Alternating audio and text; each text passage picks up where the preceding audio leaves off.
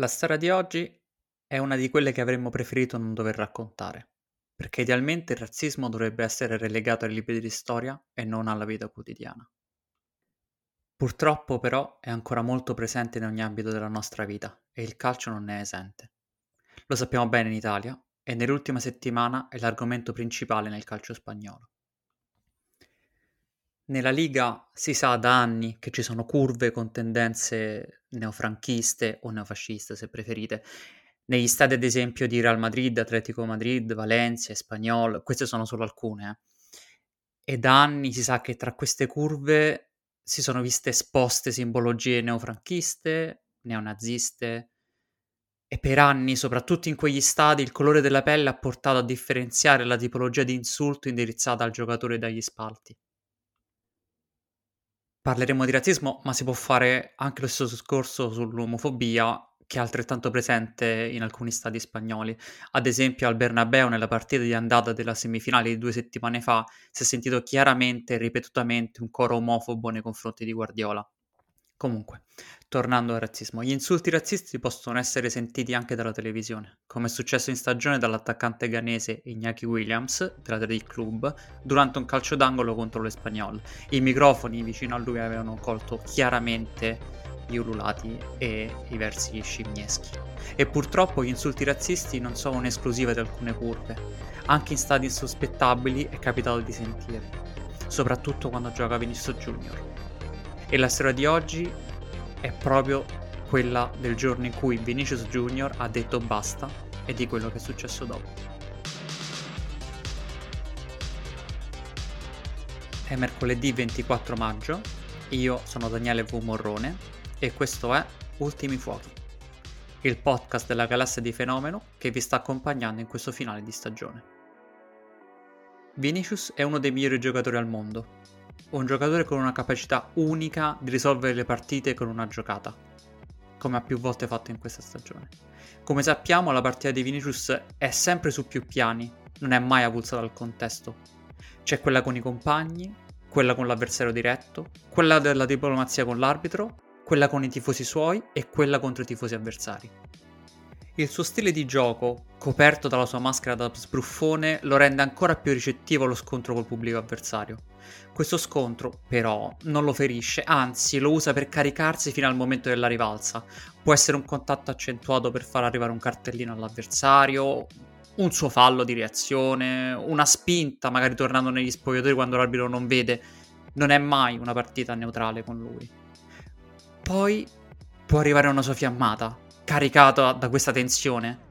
Questa fiammata magari cambia il punteggio e va a ristabilire il suo senso di giustizia. Allora può festeggiare prima chiamando il tifo a suo favore, indicando lo stemma di Real Madrid, baciandolo, poi ballando una coreografia chiaramente pensata, con un sorriso stampato in faccia. Questo è un ciclo che nasce e muore ogni 90 minuti, che gira come un circo itinerante negli stati di Spagna da ormai due stagioni.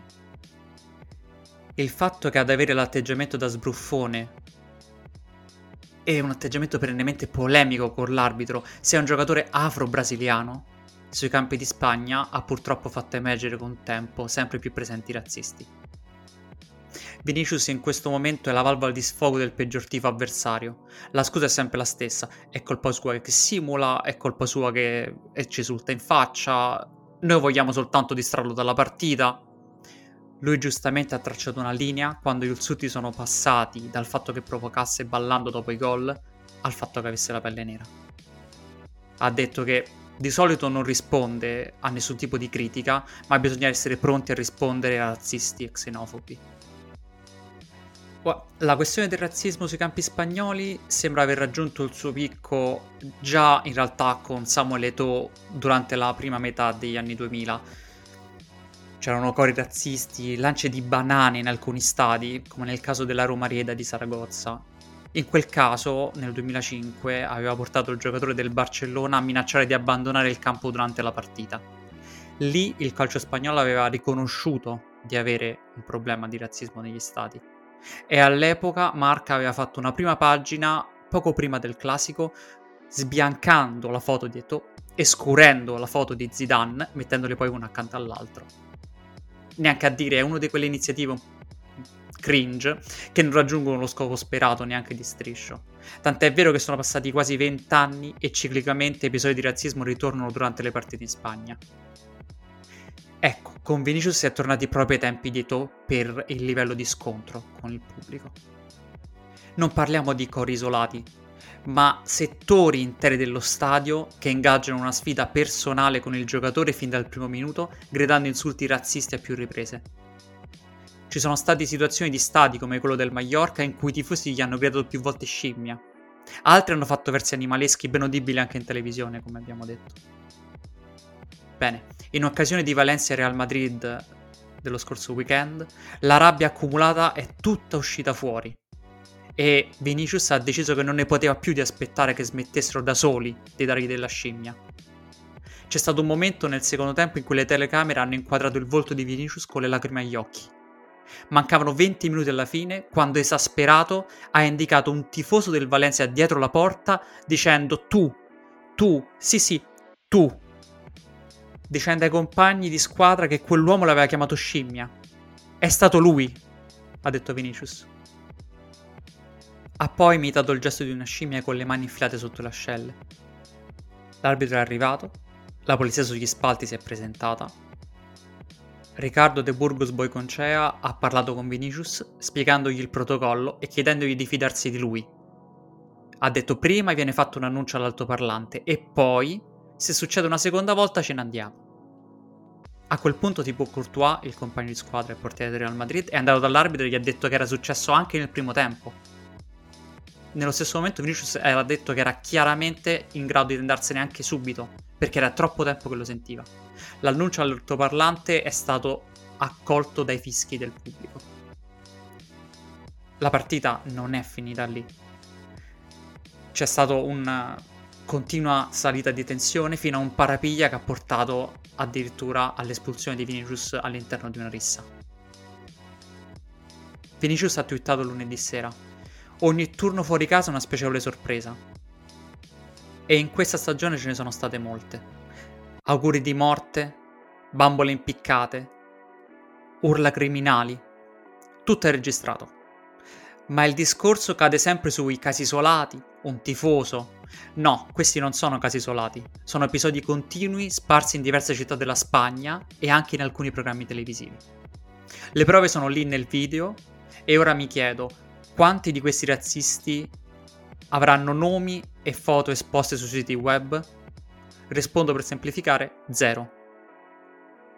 Cosa manca per criminalizzare queste persone? E punire sportivamente i club? Perché gli sponsor non si muovono per fare una pressione alla Liga?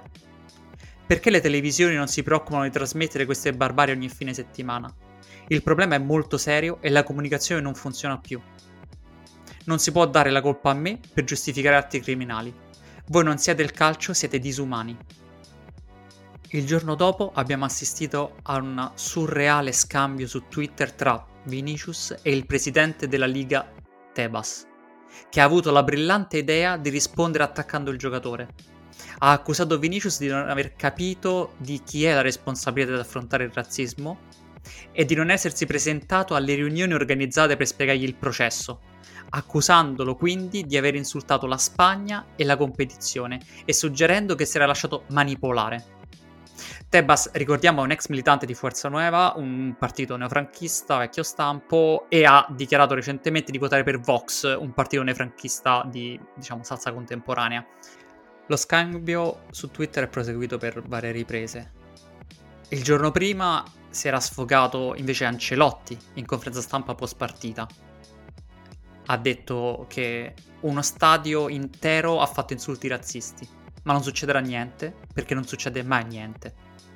È troppo grave che tirano un pallone in campo, insultano Vinicius in continuazione e poi danno a lui il cartellino rosso. La Liga ha un problema. Con il razzismo bisogna fermare il gioco. In uno stadio che urla scimmia devi fermare la partita. Lo sfogo di Ancelotti, quello di Vinicius, le risposte anche di Tebas sono la dimostrazione di come fino ad oggi era mancata realmente la voglia di eradicare il problema. La Liga ha tirato fuori martedì una campagna con la rappresentazione di uno stadio visto dall'alto con i vari settori vuoti. Diciamo la stessa rappresentazione che si vede quando vuoi prendere un biglietto online, per capirci. Bene, da lì si vede un piccolo settore accanto allo stadio, con scritto che questo rappresenta il piccolo numero di tifosi razzisti in uno stadio e deve stare fuori. Si invita poi i tifosi presenti allo stadio a segnalare la presenza.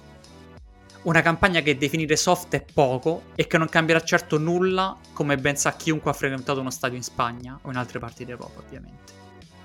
È anche vero però che la Liga, secondo la legge spagnola, attualmente può solo identificare e denunciare gli incidenti e le punizioni sono realmente commitate poi dal tribunale.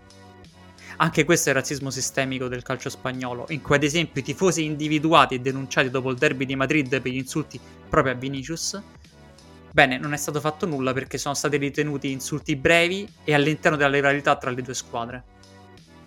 La Liga ora vuole che la legislazione venga modificata. Chiede che venga modificata in modo da avere lei il potere di imporre punizioni come l'obbligo di giocare a porte chiuse e sanzioni pecuniarie. Sui mass media il razzismo nel calcio spagnolo è tornato quindi presente.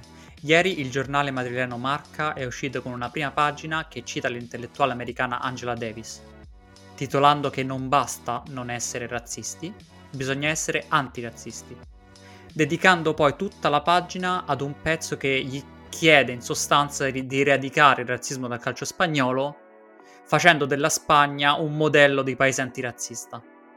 Sempre ieri è uscita la notizia che quattro persone sono state arrestate per aver posizionato ad inizio anno un manichino nero con addosso la maglia di Vinicius impiccato, sotto uno striscione chiaramente dei tifosi dell'Atletico Madrid. Sempre ieri, tre persone sono state arrestate perché riconosciute tra chi ha urlato insulti razzisti durante Valencia Real Madrid. Per lo stesso motivo, il Comité de Competition ha decretato la chiusura della curva del Mestaglia per 5 partite e una multa di 45.000 euro alla squadra. Queste quindi sono le sanzioni che magari la Liga voleva imporre subito e che invece il comitato preposto ha fatto in questo momento subito, ma che normalmente ci mette tempo e a volte neanche arriva. Lo stesso comitato di competition ha tolto a Vinicius la squalifica. La scusa in questo caso è che il VAR non aveva dato le immagini corrette all'arbitro, non mostrando il tentativo di strangolamento durante la rissa di un giocatore del Valencia. Vedremo come si svilupperà questa storia e se finalmente lo sfogo di Vinicius, il fatto che non sia stato zitto ma abbia detto basta, che abbia detto apertamente che se continua così lui in Spagna non vuole più starci, vedremo se questa cosa possa finalmente essere un punto di flessione nella storia del razzismo. Lo speravamo con Eto e non è successo. Lo dobbiamo continuare a sperare anche questa volta. Prima di chiudere, come sapete, oggi si gioca il terzo trofeo, ultimo trofeo stagionale in Italia. Allo Stadio Olimpico c'è la finale di Coppa Italia tra Inter e Fiorentina. Proprio di Inter Fiorentina si parlerà in modo approfondito su che partita hai visto. Il podcast per gli abbonati dell'ultimo uomo, che come sempre esce circa 45 minuti dopo il fischio finale. Con questo io vi saluto, ci sentiamo qui su Ultimi Fuochi domani con Dario Saltari, sempre verso l'ora di pranzo. Ciao!